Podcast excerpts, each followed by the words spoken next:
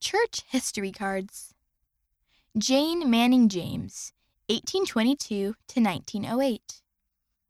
We went rejoicing, singing hymns, and thanking God. She joined the church in Connecticut, USA.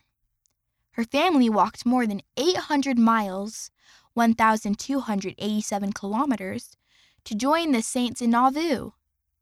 When their feet bled, they prayed to be healed, and God answered their prayers.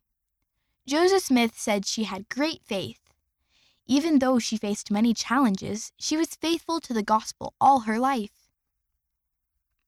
Parley P. Pratt, 1807 to 1857.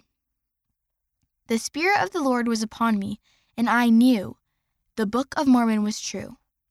When he first read the Book of Mormon, he couldn't stop. He read it all day and all night.